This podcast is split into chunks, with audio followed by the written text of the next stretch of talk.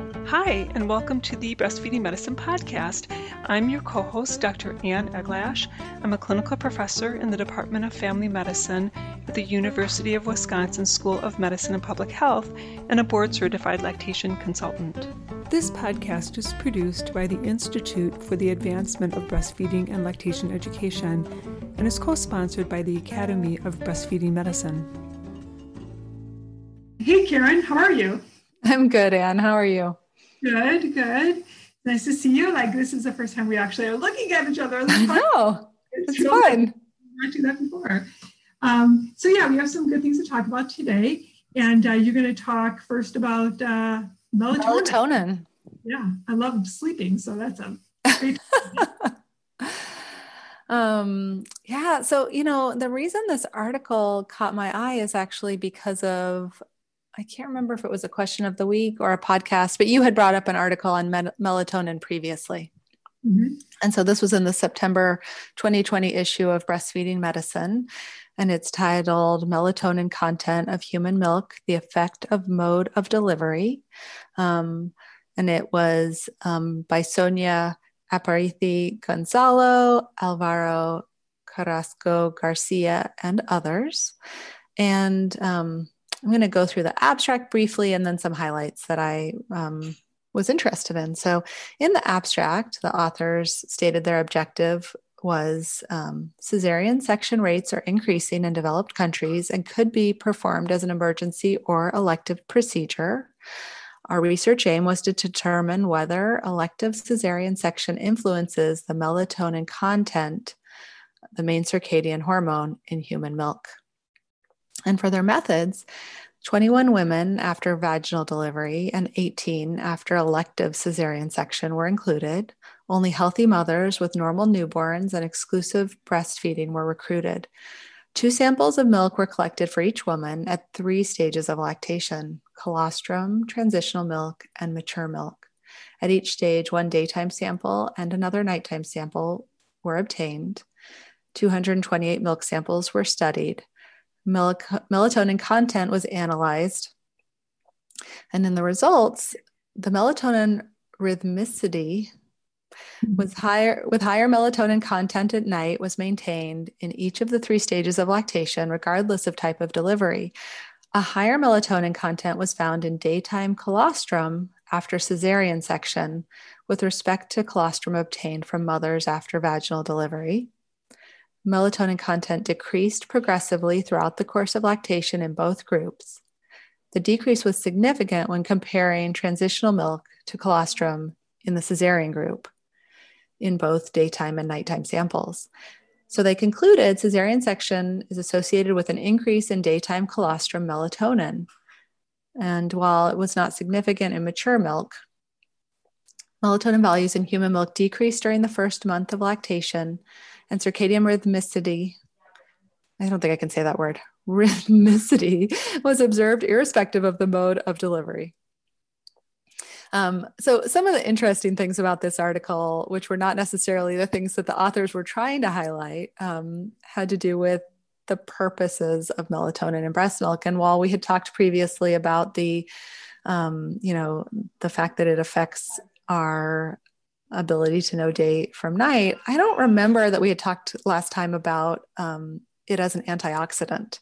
So I was really interested when the authors, you know, reminded me that, um, as we know, human milk is species specific for newborns. It's highly specialized and dynamic in nature, and many components exert beneficial effects on the baby. Some of these are under research, and one of them is melatonin, the main hormone involved in circadian rhythms in vertebrates.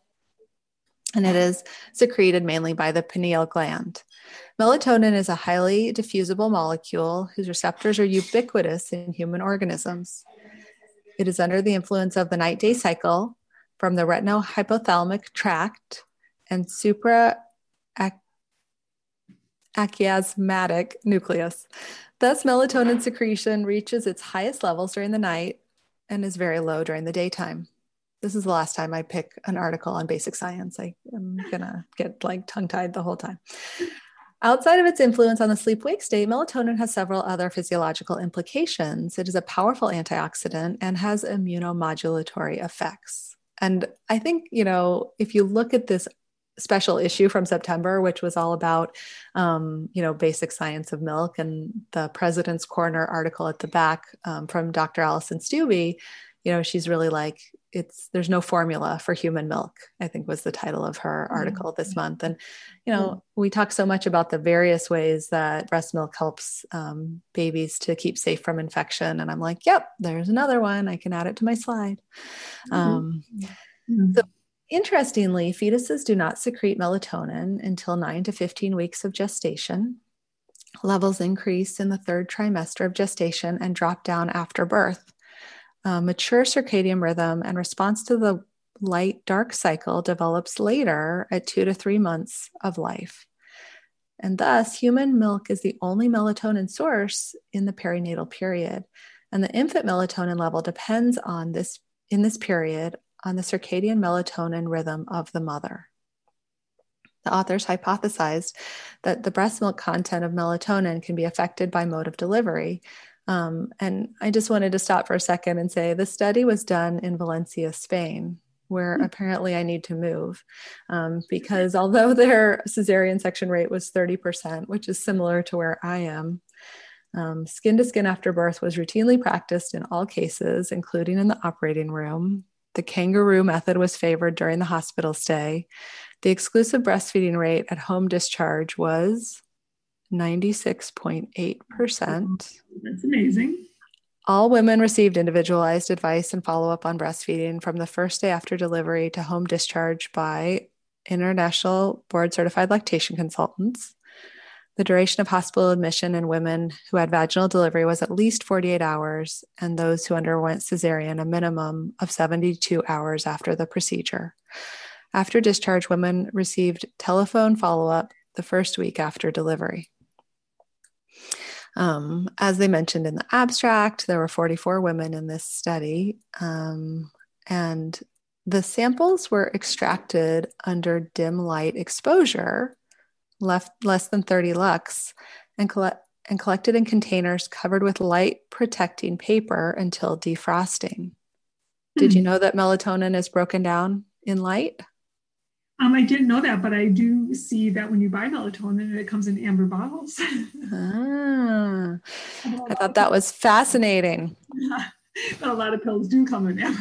amber yeah.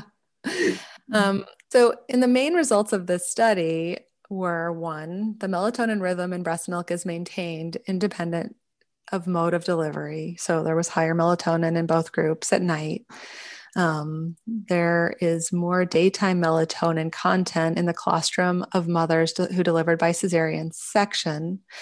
Melatonin content decreases throughout the lactation time, mainly between colostrum and transitional milk, um, which, by the way, they defined as the colostrum was in the first 24 hours, transitional was collected between days three and seven, and the mature milk at one month of age. And um, lastly, at one month of age, no differences were found in the melatonin content between vaginal delivery and elective cesarean section. Hmm.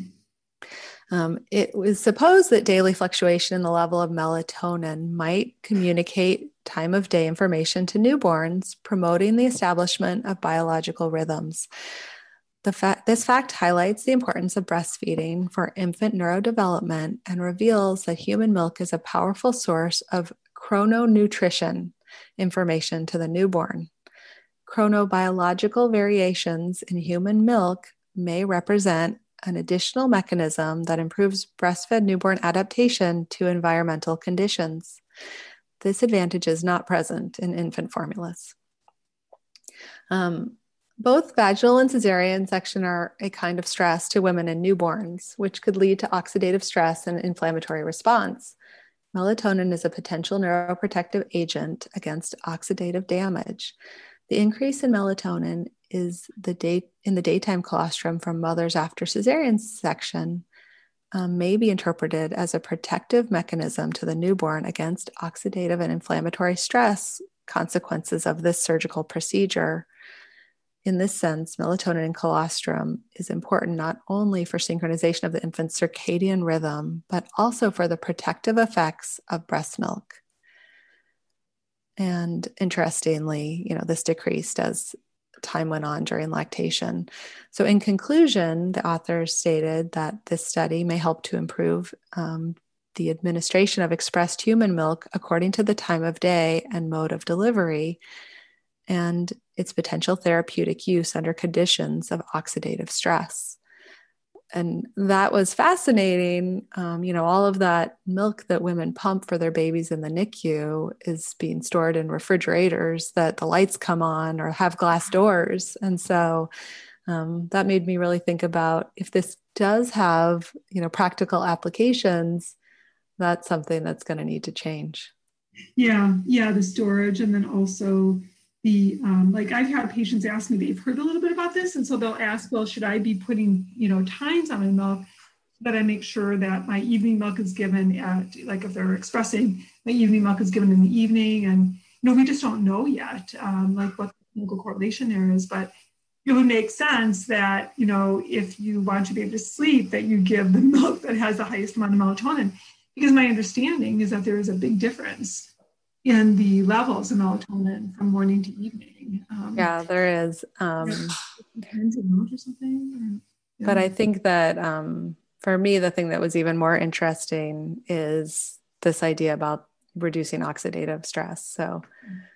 Um, yeah, yeah, I didn't know that. Yeah, although there, like I've read that that it's an antioxidant, but I haven't seen any studies that correlate like the level of melatonin with like differences in infants' health. Like I know, of course, I think the one thing that we talk most about when we talk about oxidative stress is like respiratory distress, uh, like uh, um, respiratory distress syndrome, or you know, like you know, infiltrative lung disease or NEC, necrotizing. Yeah, absolutely. And the the other thing that the authors talked about, but I didn't really dig into, was this study sort of was extremely tight in their exclusion criteria. Any woman who had a cesarean um, for premature, with a baby who's premature, or um, would have had any other reasons for stress or an emergency C section where the mom would have been intubated were all excluded because they didn't want moms with um, more inflammation.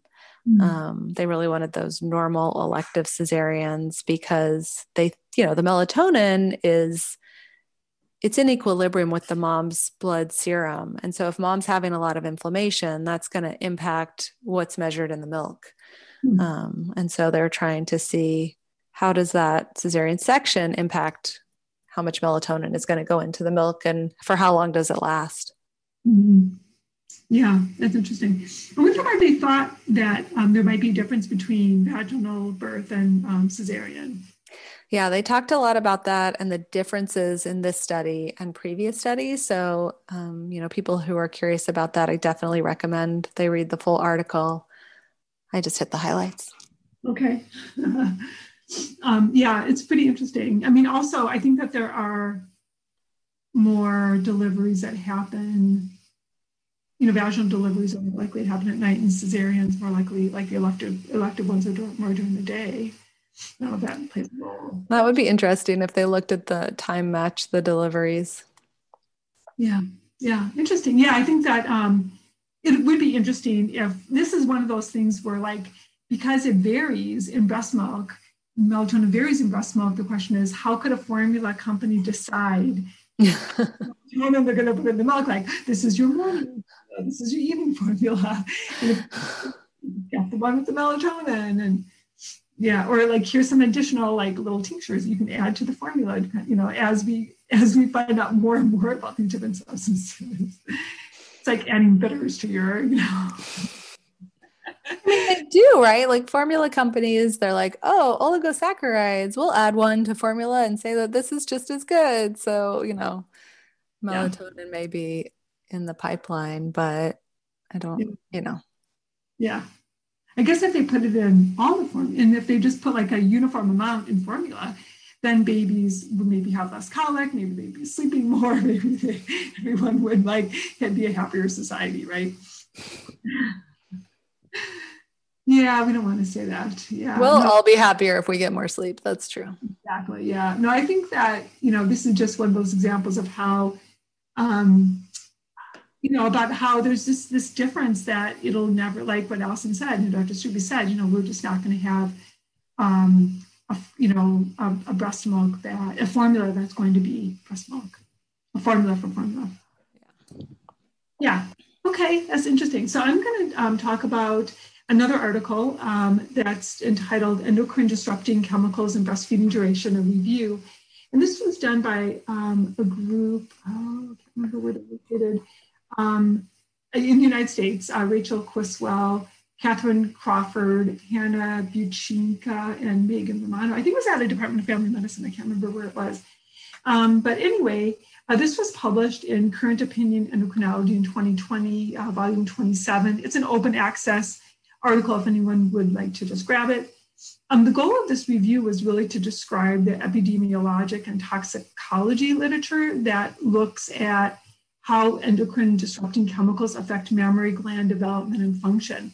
And this is not anything new. I mean, this has been studied so much um, in other animals like, you know, frogs and, uh, you know, and uh, fish life, in gen- like water life, you know, looking at these weird um, sexual changes in endocrine um, disruptors have been but then you you were saying endocrine disruptors in mammary and i was like frogs and fish don't have that no but we know that it has that it plays a role like they're hormonal right? They're endocrine disruptors. And so um, I remember back like in the 90s, uh, I remember Rogan, I remember learning in the 90s about Rogan's work in the 70s, um, where he was able to identify that uh, pubertal females who were exposed to these large chemical spills, um, particularly PCBs before they were not made anymore um, or not used in this country, um, that they ident- that he was able to identify that these pubertal females actually had altered breast development. Excuse me. And um, the um, so these authors are saying that you know based on some of his work and other evidence that uh, there's uh, there are these sensitive windows of breast development when these endocrine disrupting chemicals can affect mammary development. Um, and there have been several reviews also on how these chemicals play a role in the development of breast cancer. And of course, breast cancer rates have really increased over the last several decades. Um, most likely, you know, certainly at least partially um, due to these change, the amount of chemicals that we're exposed to. Um, but in addition to the effect on the development of breast cancer, um, they can have an effect on uh, the development of glandular tissue. So then there, it's not surprising that they would interrupt um, lactation as well. So there were actually three studies that were done showing a relationship between PFAS, which are um, which are common chemicals that are used in food packaging in mothers, and um, shorter duration of breastfeeding. So PFAS are the perfluoroalkyl and polyfluoroalkyl substances. Uh, they're, they're these degradation resistant chemicals that are used. They're, um, they're used inside food packages. Like, um, you know how sometimes you get these food packages that have like this layer on the inside that are like oil resistant. So they seem kind of slippery, like inside uh, styrofoam if you do takeout. Um, and um, so I, I, oh yeah, I know what you mean. Yeah, and, I, and also I think they line like um, tin cans and other food packaging products. Basically, they're used in firefighting foam and industrial surfactants. They're found all over the world. They're found in air, soil, and water throughout the entire world.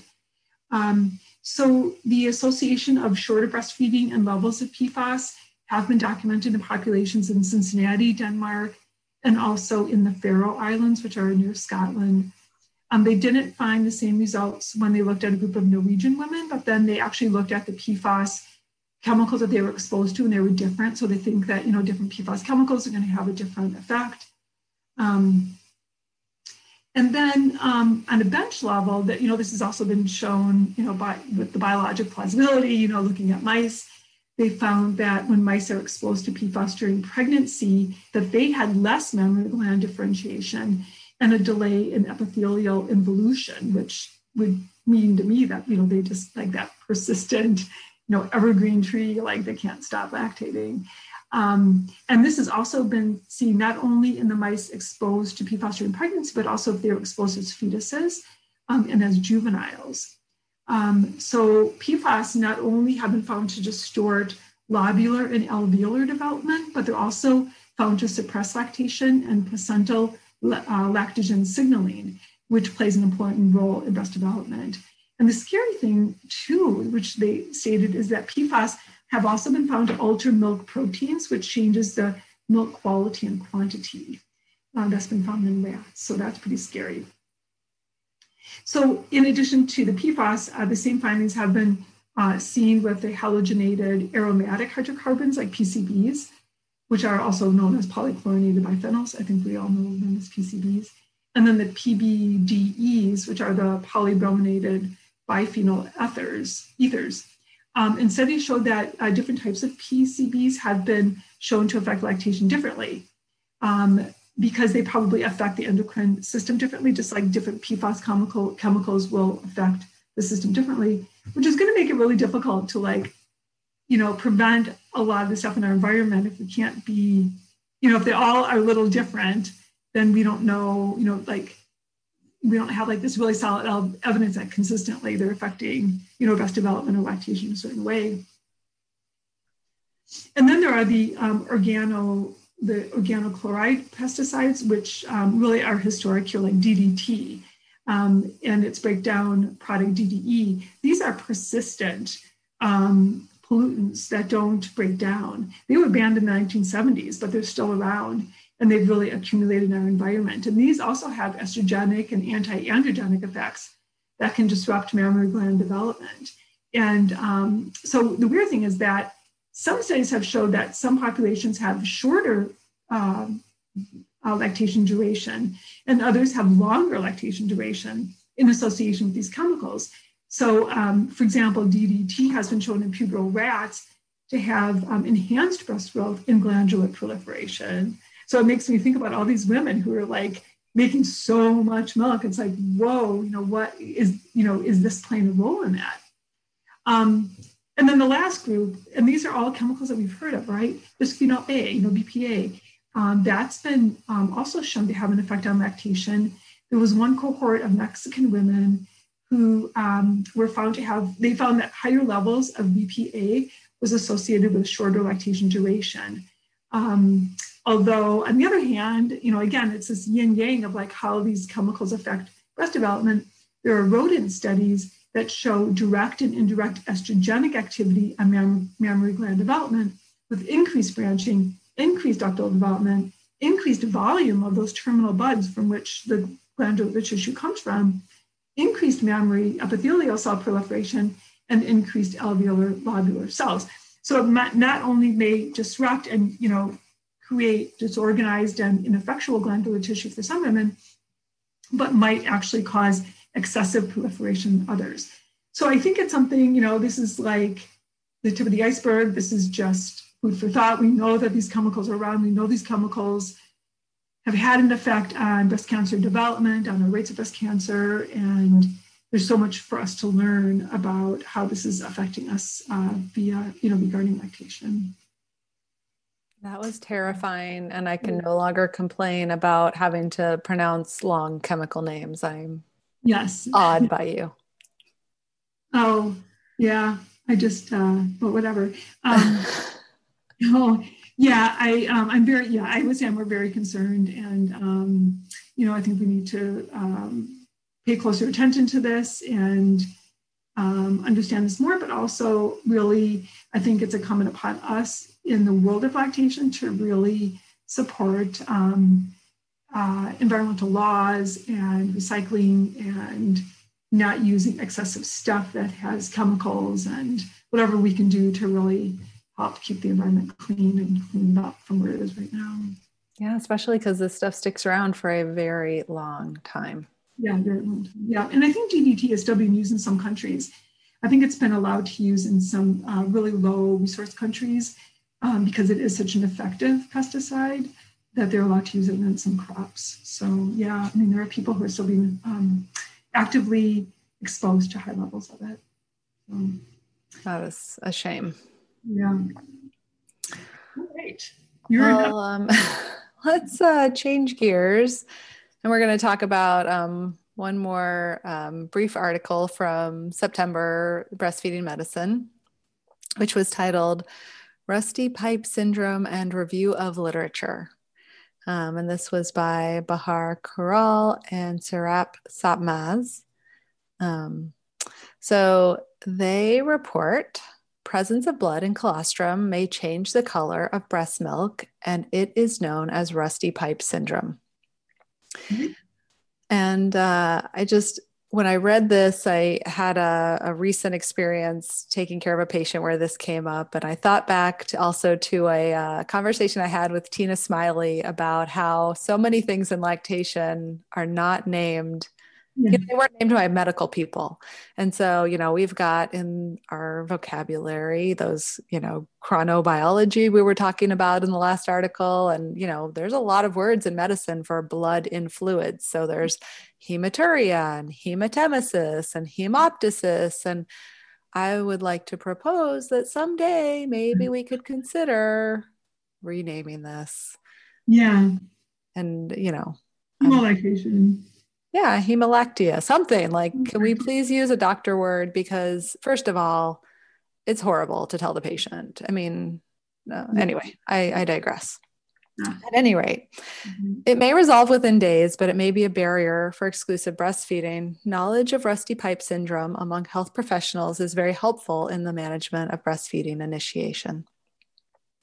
The beginning of milk production um, may coincide with bloody nipple discharge or brown milk, which is a self resolving physiological syndrome referred to as rusty pipe syndrome or RPS.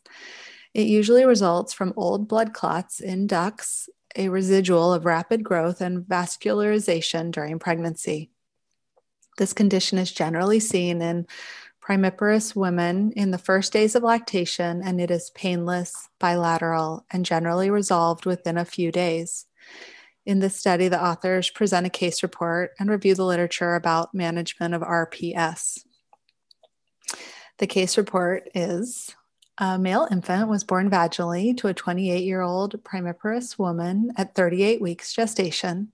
After delivery, the baby was diagnosed with transient tachypnea of the newborn and transferred to the neonatal intensive care unit. For the initiation of breastfeeding, a staff nurse visited the mother in the first hour and showed her hand expression of the milk. There, this was brownish milk from both breasts. Examination of the breast revealed no engorgement, tenderness, or erythema. The nipples and areola had no erosions, ulcers, or cracks. There was no history of breast trauma. Um, they also talked a little bit about the newborn's oral exam, and they said the mother was supported with breastfeeding counseling and was reassured. She expressed milk regularly, and the baby was exclusively breastfed by cup the breast milk decolorized within 40 hours. Um, by the third day, this baby was latching to the breast and is still followed exclusively breastfeeding at five and a half months. Oh, I forgot to mention this um, came out of Turkey. Um, okay. Yeah, so cup, the, cup feeding in the United States. Yeah, not very often. So, um, in the discussion, the authors remind us that RPS is a benign, pain, painless condition that occurs as spontaneous bloody or brown nipple discharge in pregnant women in the third trimester or in the first days of breastfeeding. Owing to different management, it can have the potential of hampering exclusive breastfeeding. Um, it can be noticed when the mother expresses the milk or the infant vomits blood um, which can sometimes test positive for the adult hemoglobin or APT test. Although I have asked for this in several hospitals and it's pretty much impossible to get over here. Um, cracked nipples and trauma may be the cause, but pathological conditions such as intraductal papilloma or fibrocystic disease should be excluded. Mastitis, cracked nipples, and trauma are associated with pain. Ductal papilloma is usually unilateral. In the literature, RPS was mostly recognized with milk expression soon after birth, as in this case. The condition remains unnoticed unless the mother is expressing milk. Um, in two of the cases they reviewed, the mother had the bloody discharge during her pregnancy. Um, diagnosis is first made by anamnesis. This word means having seen it in the past and recognizing it now, which is something we do a lot in medicine, which is um, not a word that I knew, but was really interesting because the medical student who came and said, I was trying to help the mom and she had blood coming out of her nipples. And I was like, well, she probably has trauma from the baby latching. And we went to look and she had no trauma. And I was like, oh, well, then it's this. Yeah. um, and along with a normal physical examination followed by complementary examinations if necessary, such as cytological analysis of the mammary secretion or ultrasound, which may help rule out pathological conditions. Um, in the literature, most common investigations um, were of those two types, and the authors in the study did an ultrasound to rule out breast mass.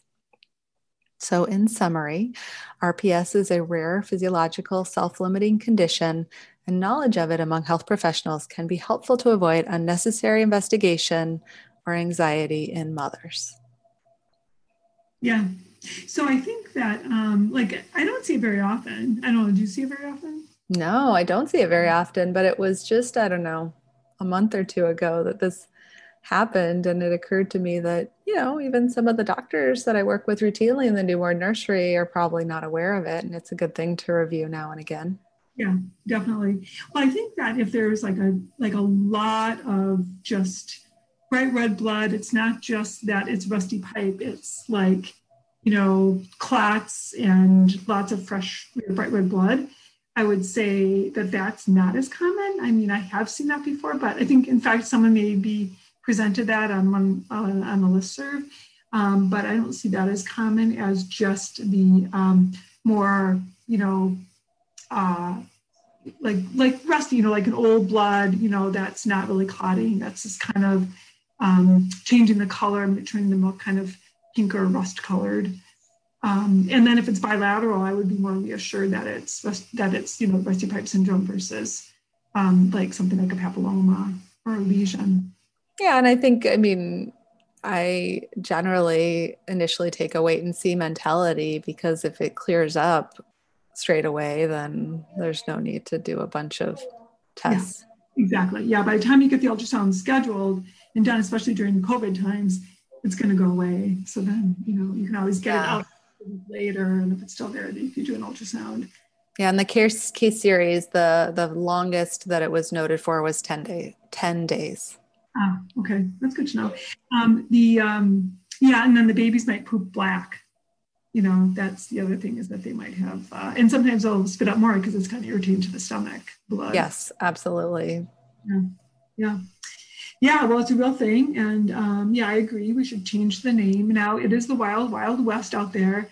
So, you know how many things are like, you know, Stevens Johnson syndrome and, um, you know, Ehlers-Danlos and like there's all everyone like has has like has put their stake in on these syndromes. And so you know we should have a, a name. We, we need the Eglash Bodnar syndrome. Yes. Yeah. Yeah. I don't know if i want that one. This isn't maybe not maybe not the one that we want. I'm gonna find one. I'm gonna get my name i mean i don't hemolactia yeah. Hemo hemo i don't know hmm.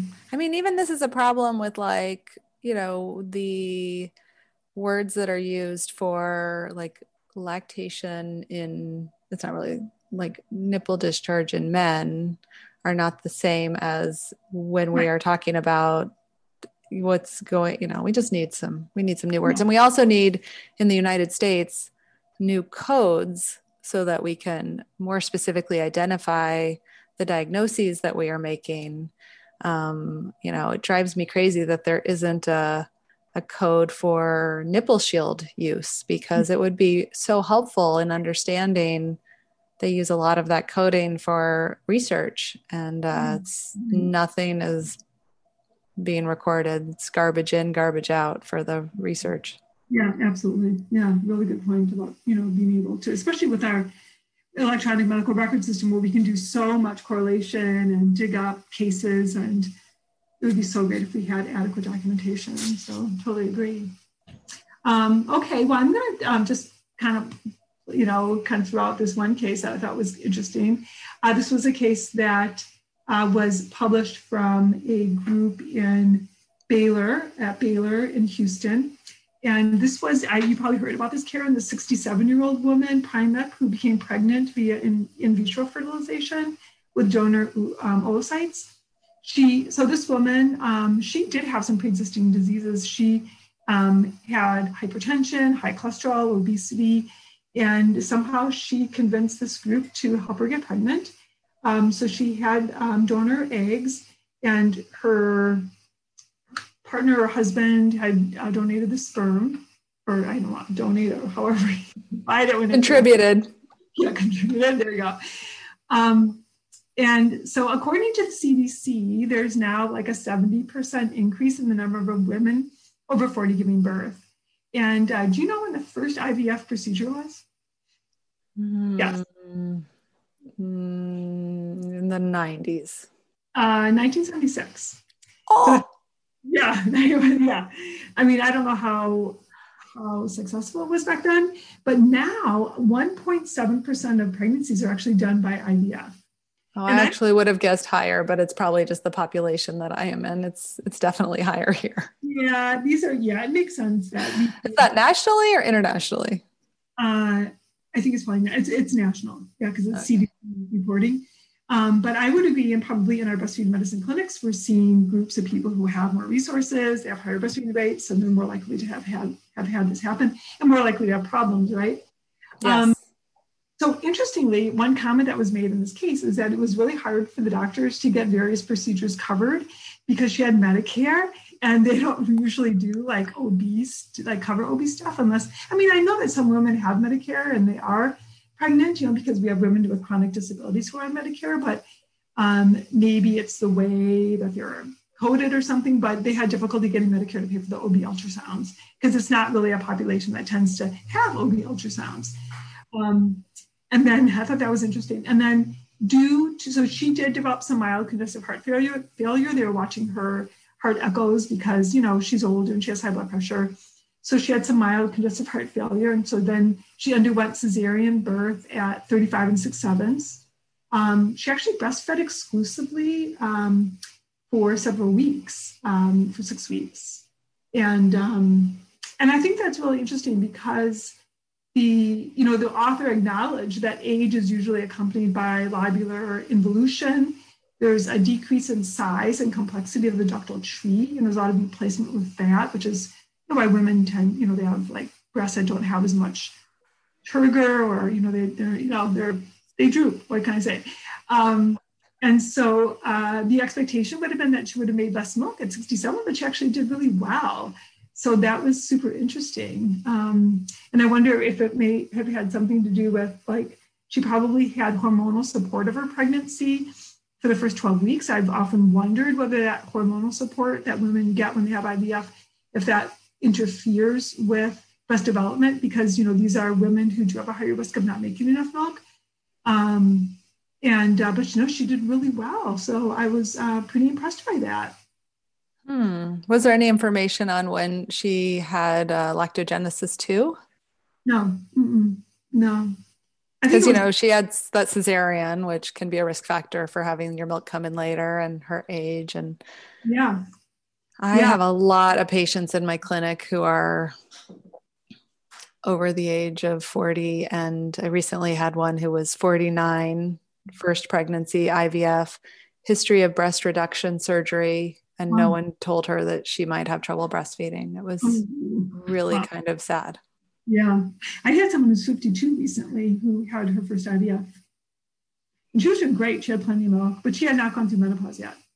So and she was super healthy. I mean, that's one thing that I do notice for sure. Like, I feel like it was really pretty, like, when I think back to my practice in the 1990s, it seems like the conversation was pretty much like, yeah, menopause around 50. And that's usually what my patients would report that they would start menstruating around 49 to 51. Now I feel like the majority of my patients um, are stopping menstruation closer to 54 to 56. I have someone right now who's still menstruating at 58. Oh, boo.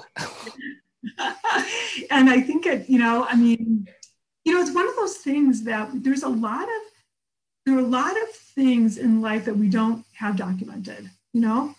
Like, um, I, I, guess I'd have to look at the literature to see really what the trend is. Um, but I mean, I think that there are these women who just exercise, they're strong, they have a lot of muscle mass, they drink green smoothies.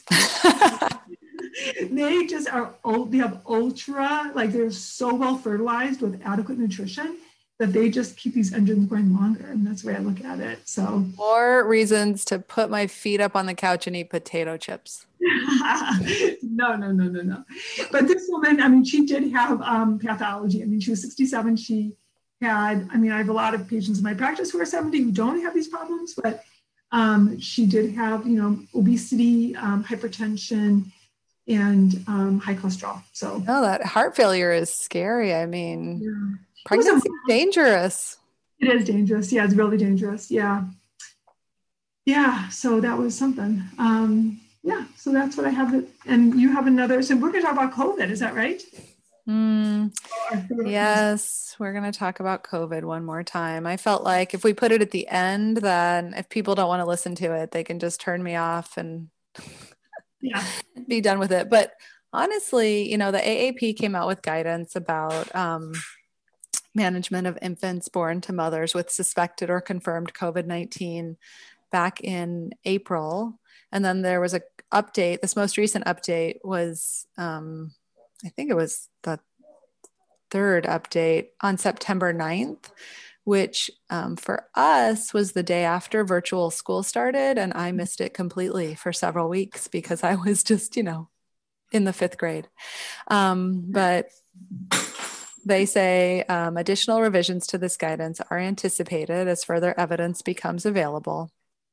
However, um, what they have added to the guidance now is the risk that a newborn tests positive for SARS CoV 2 in the hours or days after birth to a mother with COVID 19 at the time of delivery is informed by published case series and over 3,000 cases reported to date in the AAP perinatal COVID 19 registry.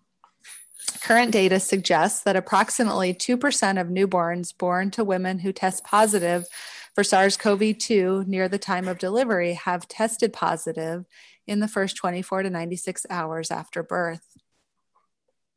They do not know of any newborns um, reported to the registry who have become ill at home following the hospital discharge. And there are a few case series of pediatric COVID 19 published to date, but clinicians and families should be aware that there are published reports of infants requiring hospitalization before one month of age due to severe COVID 19 infection. And there is no, there's not been any documented death of a baby due to COVID 19 during the birth hospitalization. Um, delayed cord clamping practices and skin to skin care in the delivery room should continue per usual center practice with mothers with COVID 19 should wear a mask when holding their baby. They have specifically said um, while initial AAP guidance recommended temporary separation of newborns from infected mothers to prevent um, the newborn infant from becoming infected, um, after months of national and international experience with newborns born to mothers who have tested positive, um, and um, with the 3,000 mothers in the registry, the likelihood that an infant has a positive PCR test for SARS CoV 2 is similar for infants who are separated from their mothers and for infants who room in with mothers using infection prevention measures. So, families can now be informed that evidence to date suggests the risk appears no greater if mother and infant room in together using infection controlled measures compared to physical separation of the infant in a room separate from the mother. Yeah. And then, um, so part of that is like, so maybe you're going to talk about this, but what does it mean to be, what do they do in the room? Right. Right. What, like, do they have to be six feet away? Okay. So they say a mother who is acutely ill with COVID 19 um, might not be able to care for her infant in a safe way. In this situation, it may be appropriate to temporarily separate mother and newborn or have the newborn cared for by a non infected caregiver in the mother's room. Um, currently, the authors recommend the following care of mothers um, with confirmed COVID 19 and their well newborns. mom and newborn may room in to usual, according to usual center practice. During this birth hospitalization, mother should maintain a reasonable distance from her infant when possible. When a mother provides hands on care to her newborn, she should wear a mask and perform hand hygiene. And they suggest use of an isolette may facilitate distancing and provide the infant an added measure of protection from respiratory droplets. But if using an isolette, care should be taken to properly latch doors because there have been um, very, there have been multiple near misses um, with infants being kept in isolettes, which, you know, normally in the NICU, the nurses sort of monitor the doors. Yeah. Well, and so it's interesting, like you said, that reasonable distance if possible, as opposed to a strict six foot distance. So that's that's good. Yeah. And that's because the data, you know, so much of our new um, data came out of New York in the height of the um, pandemic there, they really did not have the resources to have other people helping mothers to care for their babies. And they had usual practice of skin to skin. You know, they said, wash your hands and wear a mask and good luck. If non infected partners or other family members are present, they should use masks and hand hygiene when providing hands on care to the infant, um, and as should the mother. If an infected mother chooses not to nurse her newborn, she may express milk after appropriate hand hygiene to be fed by uninfected caregivers. Um, and they say mothers of NICU infants may express milk for their infants during any time that their infection status prohibits their presence in the NICU. Centers should make arrangements to receive this milk from mothers until they are able to enter the NICU. And I think that's a really important phrase because I have um, heard of NICUs that are prohibiting mothers from bringing their milk because of the concern, if it's stored, of it accidentally being given to the wrong um, mm-hmm. baby. And I'm, I think they could do a better job. Oh yeah, that's that's that's not fair. Um, they go on to say discharge newborns based on your center's usual criteria in most cases, infants' testing will be negative, and they did sort of reiterate their previous statement about testing at 24 and 48 hours. However, um, there's more flexibility now, and if one test is desired, it should be in that time frame.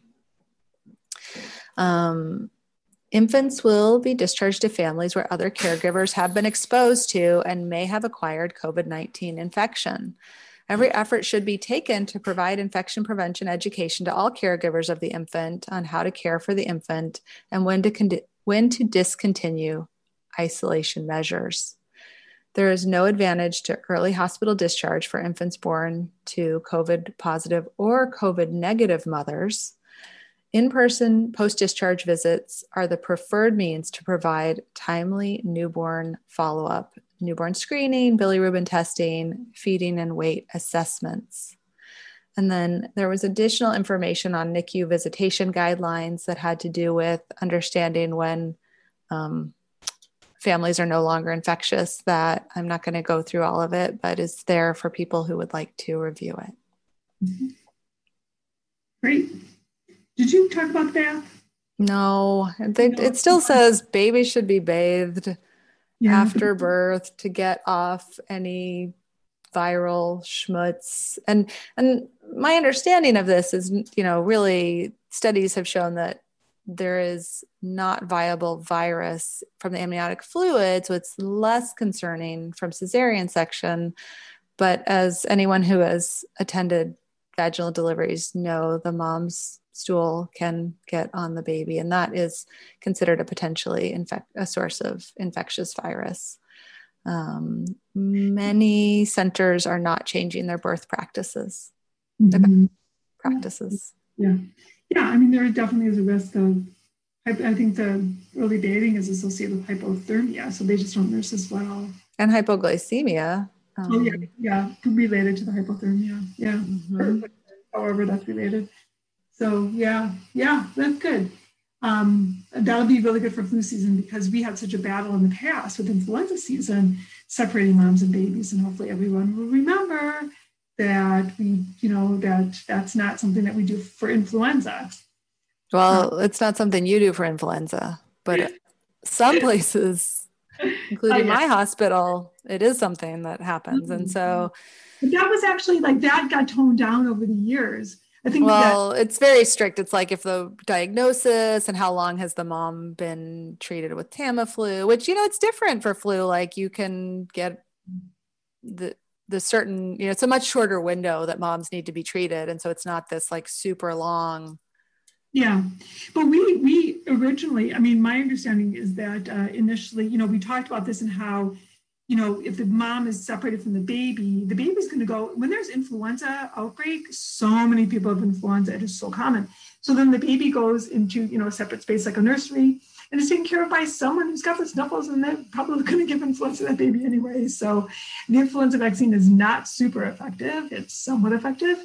And so then this baby's at risk for being separated. So then I remember this conversation then um, so we did, ended up not separating them at our hospital. So and a lot of them don't. Um, I think you know there is there are a lot of different personalities at play, and when we're trying to change hospital policies, I just feel like I'm rolling that rock up the hill every day.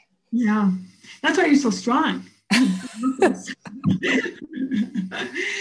All right, Karen. Well, it's great talking to you. Um, and uh, we have a surprise for everyone with a guest, well, hopefully a guest to join us to talk about um, some some upcoming. I guess we haven't even invited yet, but I'm sure we'll agree. We'll work on that. Yeah, we'll just have to lasso her in. Yeah, that's yeah. She has no choice. yes, she will be there. So, great. Okay. Well, that'll be exciting, and uh, I will talk to you, um, you know, in the next couple weeks. Sounds great. Yeah. Bye.